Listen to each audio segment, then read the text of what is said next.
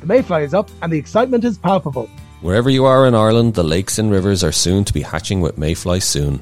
And to help you improve your catch rate this season, we've used a Mayfly Tactics Masterclass with international angler, guide, and renowned tyer, Jackie Mahan.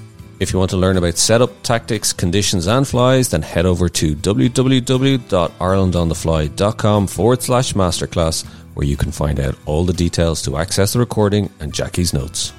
If you want to catch that difficult fish or try out new tactics, then this masterclass is for you.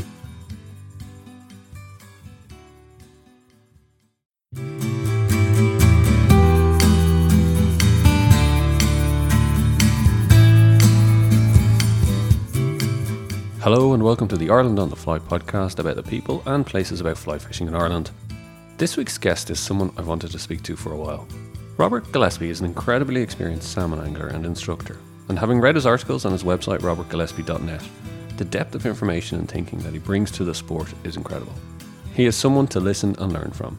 For this episode, we go into detail about Robert's background and career and focus on casting matters, philosophy, and approach and Robert tells me why he believes that the casting is the fishing. Well, I was in the family. My grandfather and father fished, and uh, the father was particularly fanatical salmon angler, I'd say. and, and he also fished for brown trout and uh, sea trout as well. But uh, salmon was the number one thing. So uh, we lived in the north, fished on the Foyle system a good bit on the Mourne and the Roe. And then he uh, spent a lot of time in Mayo. But um, on the Moy system. And I suppose the best way to describe how dedicated he was to salmon angling was that he went in the 60s. He would drive in a Morris Minor from the north down to the field for opening day. You know, so that's a, that's really how he was. Now in those days, he he he was an all message fisherman. You know, it wasn't just fly fishing; as everything goes, as the way it was at the time, anyway. And what was the fishing like back then? Well, you know, in, in my estimation, uh, it, it, was a lot better. But uh, the, th- the thing is, you know, salmon goes through cycles and all that. There was a spring salmon cycle. If you read the, the Tony George, which sort of tapered off at the end of the 60s. And then um, after that, you know, it, it, was a growth period and it was autumn fish, but it's changed back towards uh, spring salmon fishing now, you know. So uh, there's, there's, the fishing was better, and I know from my own time the fishing was better on the Moy um, things are changed. You know, now spring fishing is still good.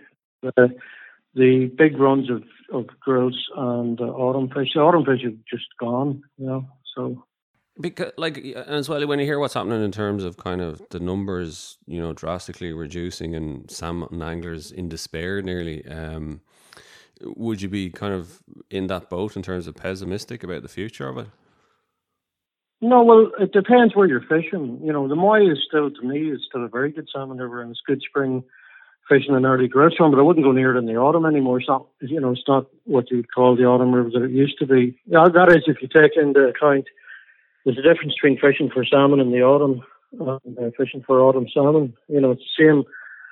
Uh, when we were, when I was fishing on the Roe River when I was a teenager with my dad, there was you know, I mean, thousands of autumn fish. You'd see hundreds in a day going over a weir and a drop in flood and stuff like that, you know, and they were all like um, sea lice fish, and some of them were even on the Roe on the Mourne as well. They call them copper fish and silver fish. If they come in bright silver with sea lice, but you get some that come in with like autumn colours on them, but it was like a shiny lilac autumn colour, and you get those on the Moy as well. We used to call them harvest fish on the Moy. They're coming in fresh from the sea with a uh, some colour on them, but uh, but as I said, it was is a metallic lilac colour, and then uh, there was the other ones that look like spring salmon to be silver, you know. So those runs don't seem to be around uh, anymore. And then on the Moy, there was a, a large grilse run, a smaller grilse run on the Finn as well. They used to call them sharpen stones and all that. The two, three pound grilses come in at the end of May, very early June before the main grilse run.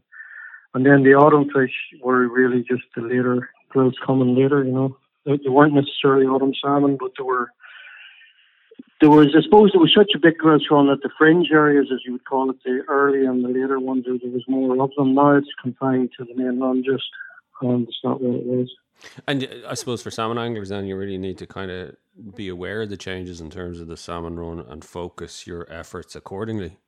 Yeah, was the same. The Moy still holding up, especially the early fishing. But then everything's relative, you know. The best way to put it is um, you only get despondent if you've seen it before. It's very hard, for instance, to accept change of something for the worse if you know uh, and have experienced it to being better because you're standing there thinking, you know, this used to be this, this used to, I should have had this by now, or this should have happened by now. But a person who's a newcomer to the sport doesn't have that history or doesn't have that background, you know, and a salmon is a very, you know, wonderful fish and, and even, you know, to catch any and see them and stuff, it's it's really hits people in the soul. So if they have nothing to compare against, they're probably happy enough and a lot of them are. So it's all it's all relevant to your your own outlook on on the on the situation and whether you know uh, that it was better before or not. I think you know. Um, growing up, then Robert, did you make a conscious decision because you were spending so much time fishing that this was something you wanted to make a career out of, or did it kind of just happen by accident? It happened more or less by accident, uh, and I did a lot of fishing, and I worked uh, self-employed, so I could fish a lot in the springtime and in the summertime on the Moy, and I did do that. And then uh, it, it happened on the Deel River that I was fishing, and, uh, this man came along with a young guy with him, and uh, I didn't know who they were, but he was fishing wrong and he was fishing in the wrong places. And he said to me, "How did you get on?" This was on the thirty first of March, so I had actually played to my feet earlier. What would have been the first fish of the season, about ten pounds, and he fell off as was about to net. And usually I don't say anything to somebody like that because I mightn't believe you. He was chatting and he said, "Ah, oh, well, you know, nearly had one." Uh, that was that, and then he went on fishing. So after a little while, then I did hook another one and uh, cleared it, and he came up and he netted it. So anyway, um, he said, I'm fishing with a young fellow all week. I haven't even seen the fish. That's the first one. And I said, well, if you don't mind me saying so, you know, just, you know, explain. There's only three lies here. The water's the right height. You haven't got the right setup and all that. So I gave him the gear, set him up, told him where to fish, and I said, we'll fish it in rotation. I said, don't fish anywhere else because you won't catch anything anywhere else. Because I knew the river very well. So anyway, to cut a long story short, about three quarters of an hour past, he got a fish then, and I netted it for him, and you know he was like over over the moon. And uh, I didn't know who he was, but it turned out that he was the general manager of Mount Falcon Hotel at the time. And I thought the guy was his son, but the son he was actually the the grand son of the owner of the hotel. And basically, he brought me down in the evening for a meal. Um, just started talking about this, that, and the other, and it sort of stemmed from there. You know, he got me to do a little bit of guiding, and then the guiding at that time now you'd have to understand I could fish freely myself, go where I wanted, when I wanted to, you know, as my own sort of just captain of my own ship. And you start guiding people and they can't fish right, and then you're kind of using up your time, and sometimes you're missing good fishing yourself. And all then you know, I, I said to him, like, I'm not interested in this anymore. You know, it's using up too much of the time, and I don't really need the money, and I'm just not interested. You know. So then he offered me, he said, would you be interested to give you a full-time job? Or sorry, give me, give me a seasonal job. I said, no, because uh, what would it be in the winter? And he said, would you, if I give you a full-time job, would you do it? So he offered me a full-time job with accommodation and food. So then I just took it. I mean, I was 24 at the time, so that's what happened. Well, you landed in a bubble that's very hard to describe. you're, you're, there was no overheads. In other words, you didn't have to pay rent. I didn't have to pay electricity, you didn't have to pay like gas bills, and food appeared, everything appeared magically. so I lived in this bubble for about like ten years. Then you could sell salmon at the time and get tips, and you know in the winter I cut the wood on the estate for the fires, which was good physical work. I actually enjoyed that, you know, I kept fit. And then uh, I lived like that for about ten years, you know. So it was only when I got married that the real world then hit on the real financial, try to get a mortgage, this, that, and the other, you know. So, but it was good. I mean, I wouldn't I wouldn't change it for anything because the fishing was very, very good. And your own private fishing and stuff like that. So it was a good experience, a very and a very rapid learning experience as well. Sometimes you know a bit about fishing yourself, but then every now and you know most guests don't know that much. But every now and then, some people turn up that are genuinely you know very experienced and they'll show you things or do things, and you learn that way. You know. So it, it, it was a good experience, I suppose. That way. Tell me this: uh, you've, you've obviously fished all over Ireland. Is there any particular favourites? Obviously, the Moy is one. Anything in Munster? Uh, you know, any any standout rivers for you? Yeah, I, I used to um, fish on parts of the upper Blackwater a lot. Of, some of the grilse fishing there was very good. Now, you're talking about back in the 80s and 90s. Uh, then uh, I liked fishing on the Nore uh, in the autumn. That was very good, you know, down at the Thomastown uh, anglers. That was that was a lovely stretch of water and nice fishing. Uh, really good at times.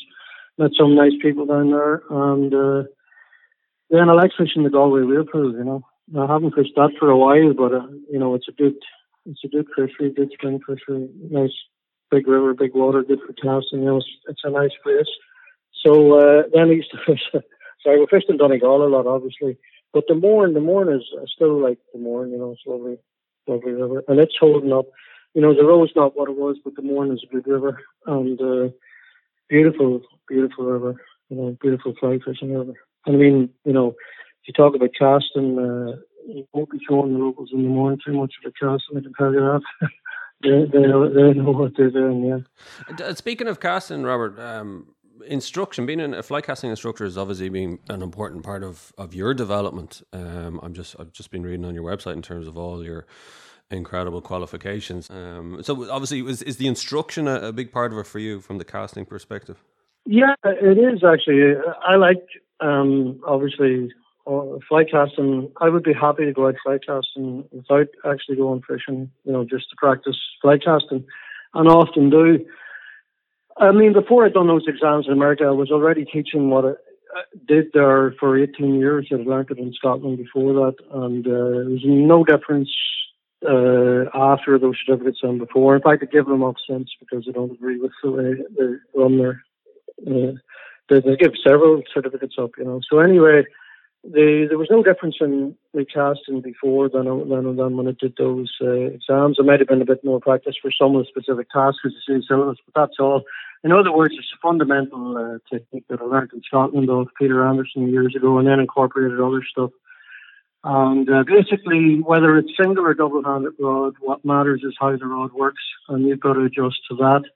And if you don't, then you know, you, you know, you can. Don't get me wrong, you can go out and cast and fish. And I mean, this might seem strange to say, but there'll be people uh, born, live, get a double-hand rod, single-hand rod, fly cast all their life, die and be buried, and never once in their entire life allowed a rod to unload itself without shocking it.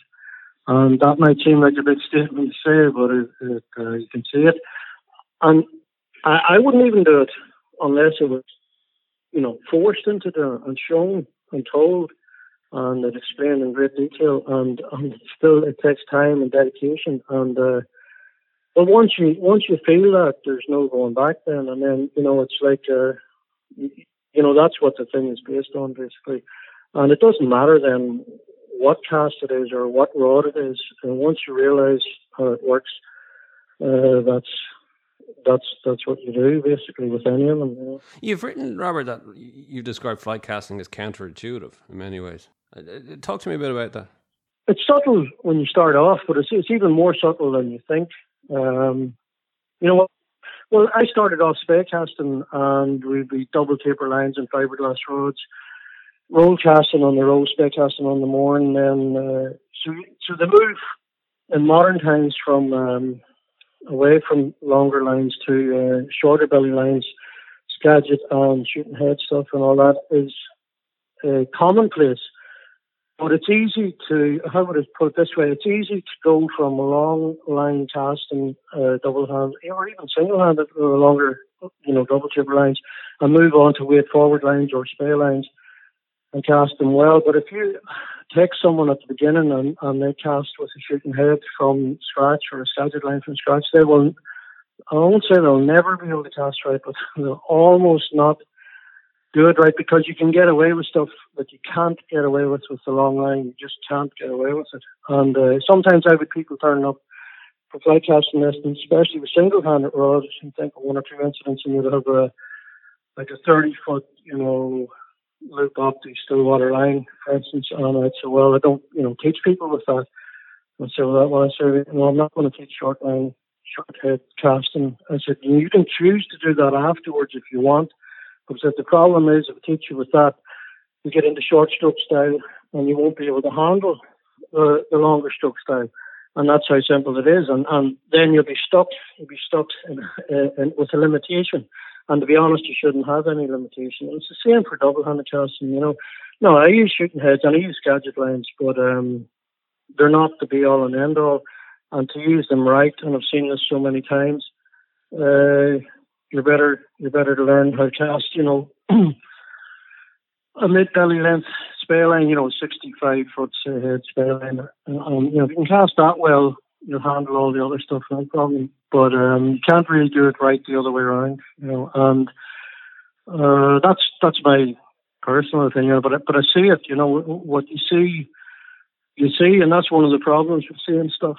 If you've um, been been formally trained as I was, or then you know, and and you just learn this, learn that. Someone shows you stuff, and all you can see. Well, you can actually see then when it's not right either. You know, it's it's hard. It's hard to. It, there's a, there's a bit of Chinese philosophy called about the seeing eye, and I mentioned that on my side as well. Once you see, you can see, and that's basically to do with the emperor having this painting and he showed all his. Uh, uh, sorry if you don't mind, I don't want to be long-winded, but the emperor in China, who, who was benevolent this had and he loved art and he had this fantastic art collection. He thought it wasn't really fair that he'd have all the art to enjoy and, and the population wouldn't. So he decided to send it on a tour around China, his provinces of China every year, so everybody, even the poorest people, could see the, the art collection of the emperor. And his favorite painting was in a gold frame, and it was of two bulls fighting in a meadow, in a river meadow or whatever. And uh, so it was in a solid gold frame. So there's always like four Imperial Guards in that section, and you know there was Imperial Guards doing the tour. So anyway, one day they're in this little uh, village, and a young fella comes in by himself, too young to understand all the protocol of the Chinese. Now he starts laughing at the picture.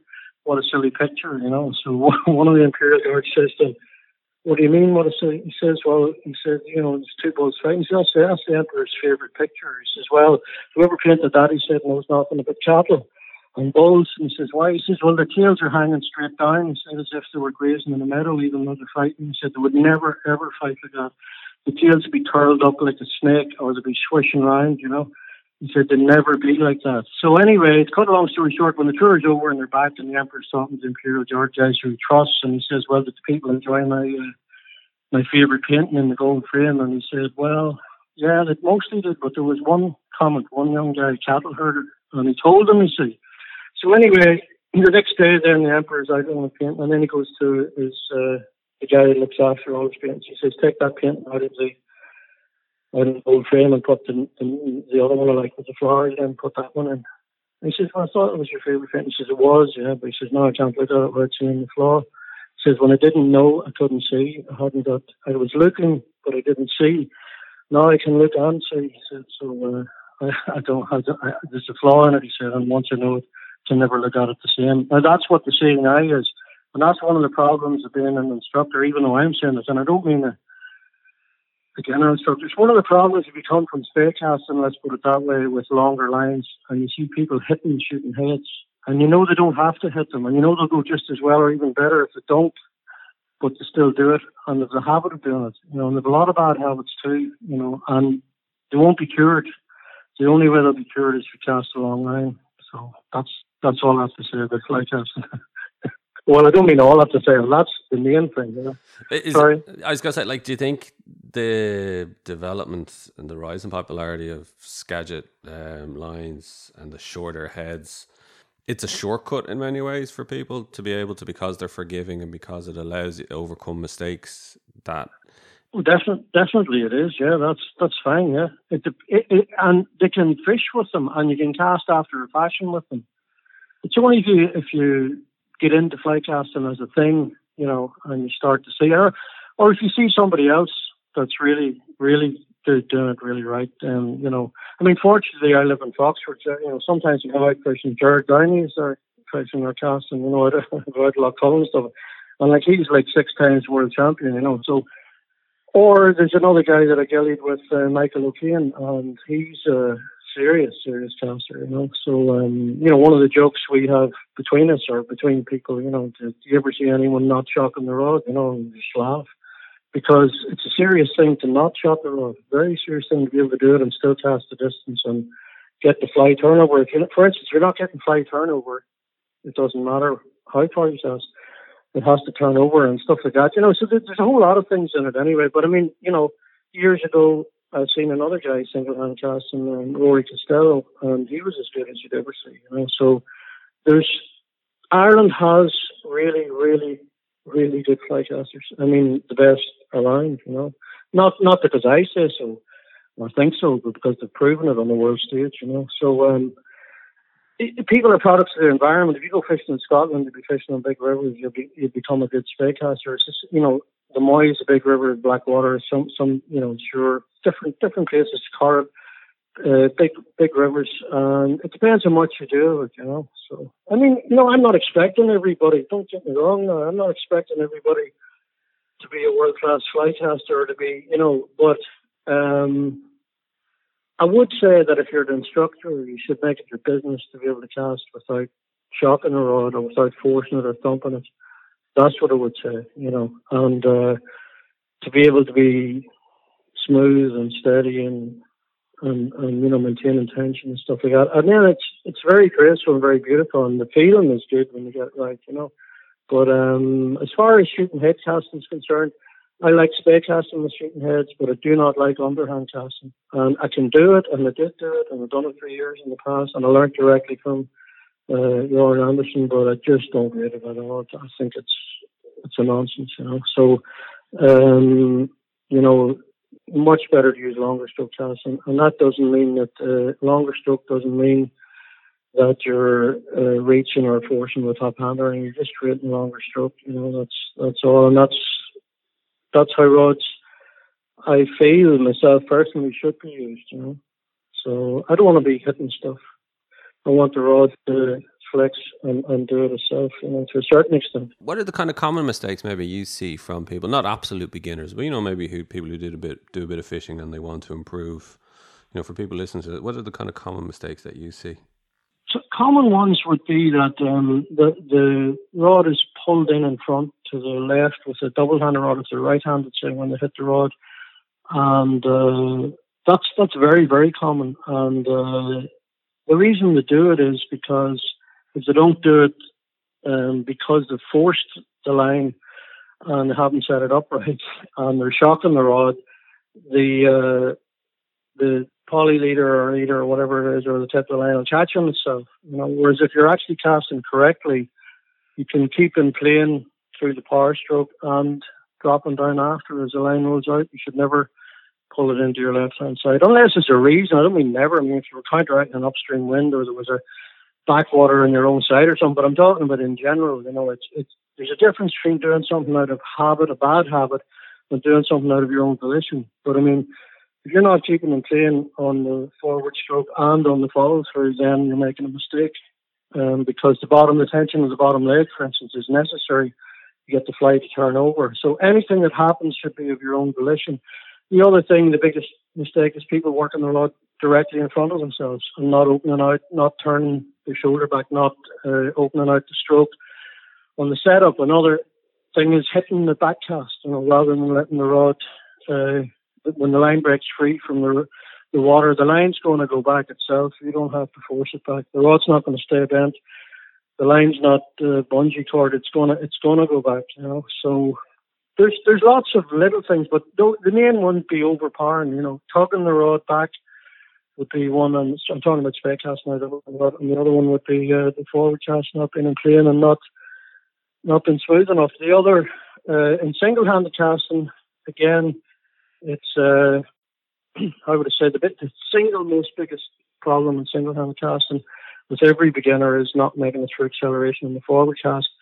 But the second biggest one is dropping the rod tip behind during the power application. That's a really bad mistake, and it really opens your loop. And you, you, when you make a mistake, you have to do a whole lot of things to compensate for it afterwards. You know, and one of the things people that drop the rod tip behind do, single-handed rod now, is they speed up the backcast because they want things to become an equilibrium. You know, because you've dropped the rod tip down behind, put the brakes on, basically, you got to go faster earlier so it all balances itself out.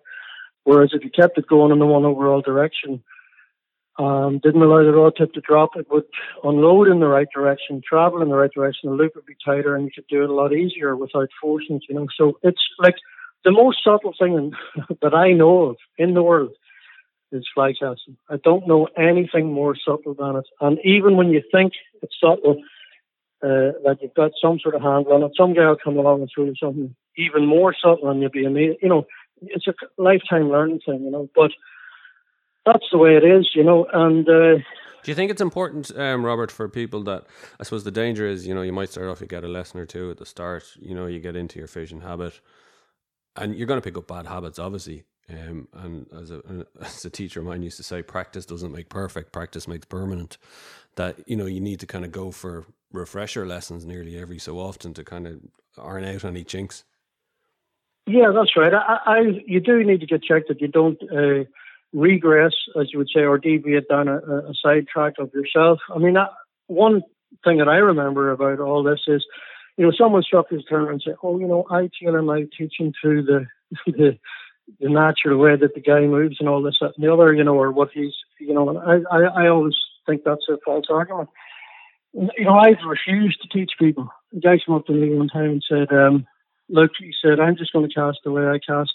You tell me which bits are good and, I'll, you know, which bits aren't, and I'll just go with that. And I said, well, no, I'm not going to do that, you know. So he said, you're not? And I said, no. I said, well, you know, in the past I did karate, so you went into Shotokan karate class. I said, I didn't go up to the teacher in the Shotokan karate class and said, um, listen, I'll just fight the way I fight normally, and you tell me which bits are okay, which bits aren't, and we'll go with that. I said, and the reason I didn't say that to him is because he knows what I don't know, and I'm there to learn from him. And I said, when I was formally trained in fly casting, if I had said that to Peter Anderson or Angel Jim, they just me to go home. I said, like I'm telling you now, I'm not going to teach you that way. Either you learn it correctly or we don't bother. It doesn't matter to me, so I don't care. But I'm not going to slobber around, you know. So, you know, you have to set a certain standard. Now, don't get me wrong either. After, you say after you do your karate and you pass your test and all, you can fight whatever way you want after, but, but you still learn the basics. You need you a foundation, I mean? yeah. Yeah, you do. Yeah, and it's the same with fly casting. You know, I'm not going to put up with someone making mistakes for the rest of their life. And somebody else might, but not me. It's just my personal thing. You know what I mean? I'm not, I'm not going to deal with it. You know, and uh, you can't progress then if you're carrying with you some limitation, some limiting factor. That's a, uh, basically what it all comes down to. If you want to sum it all up, is control over your own body. So if you've got an involuntary muscle movement, which is a habit that you haven't controlled, you know, it's like it's like somebody comes up to me sometimes and say, "Oh, you're like bottom hand dominant." I said, "Yeah, I do." And say, "Oh, I like you know 50-50. I said, well, show me a totally bottom hand dominated cast then. And they can't do it. And I said, how can you make a choice? I said, unless you could, I, I can make a choice. I can show you a completely uh, top hand dominated cast with a tight lip and it'll turn over. And I can do it. I can show you, you know, as much as it is possible. I mean, obviously your top hand is moving, but as, you know, to create stroke length and all that. But as much as is possible, I can, I can show you, I can open the top hand and show you the bottom hand dominated cast. Now I said, and I have said this several times, and it's still it's common sense, it's logic. You cannot turn around and make a choice unless you can go from one extreme to the other. And then you've got your own volition to kick in there. And you can decide, okay, I'll do this, you know, I'll do like, you know, 80 20 or whichever it happens to be. But at least you've got, you've given yourself the freedom of movement to make that choice. And until you've done that, you know, it's like me saying to you, you know, I prefer to, uh, to fly helicopters than small planes. I don't do either. You know what I mean? So like, it, it doesn't mean anything if you can't do it. You know, what does it mean?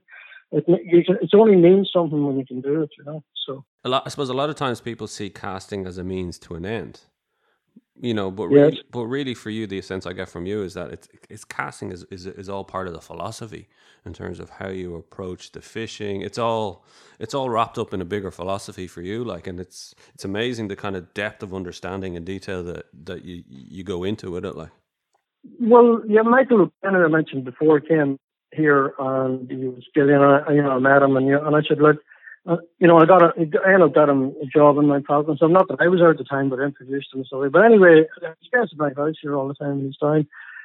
But the point is, uh, he used to ask me about the fishing, fishing, fishing, fly fishing is fly. And I just said to him, because you know, some people say, "Oh, those guys are only interested in casting, not fishing." I'd say, I always said to him, and he, you know, still, still say, the casting is the fishing And he used to say, "What do you mean?" So people don't say that. I said, "Well, you'll find out time. The casting is fishing." I said, "If you can't uh, put your fly, if if I give you a spinning reel and it was like half a spool of thirty pound liner and it was, you know, as it went over the lip and couldn't cast more than ten or fifteen yards, I said, "Do you think you could fish efficiently, with, you know, worming or, or spinning?" No, and I said, well, unless you get the right angle, it's not not a matter of just getting the distance. It's getting the distance at the right angle with the right sinking tip or the right tube or whatever, and it turning over, and and and. And I said, the better you can cast, the more fish you'll catch. That doesn't mean you catch them all at distance. Obviously, you get some with your feet, but you won't catch the ones, as Peter Anderson used to say, which he did. He said a lot of good things, but anyway he said, uh, uh, funny, he said, I've often seen good casters catching fish lying close in, but I've never seen bad casters catching the ones lying further right. it's just so simple when you see it. Now, you know, as I say, um, you have to combine the both, you know. But eventually, you know, it took him about five years. He turned around to me and said, you know what? He said, you're right about that. I said, I know. At the beginning, you want to know this, that, and the other, and you think there's some magic bullet and all, but I said the best thing is to be able to control the fly when it's in the water. Um, the best control is, you know, from how you, you put it out there put it in, in the first place. So, so no, don't get me wrong, you, you, you don't need long lines either. When you, you know, it's, it's all right if you're fishing in the Mourne. You know, if you're down um, Strabane Anglers or somewhere, you, you know, then then it matters. You know, uh, or, you know, different places on the Mourne. If you're fishing the Easkey and you have a shooting head and a you know a small uh, switch rod, you know, with eleven foot switch rod, so that's fine. You know, it's it's, it's horses for courses. You know, I'm not I'm not knocking all shooting head casts or all um, short line or you know whatever stuff. And I mean to say I use Skagit, but I mean I'm using it for a reason, where and when and how. And even when I use Skagit, I use long stroke. Don't I don't finish, you know obviously, Robert, people can get you on flycastingmatters at gmail.com if they want to book uh, a lesson. Uh, and also, there's a wealth of information on your website, robertgillespie.net. Uh, Robert, I'm hoping we could talk again in the next few weeks when we can talk about tactics for salmon fishing on the Irish rivers and lakes because there's a huge amount of information I still want to uh, delve into with you. Um, but for now, thanks a million for um, for joining me, and uh, we'll talk to you again. No, thanks for having me. Thanks for asking. My thanks to Robert Gillespie for joining me on this week's show. And to get in touch with Robert for casting lessons, email him on flycastingmatters at gmail.com.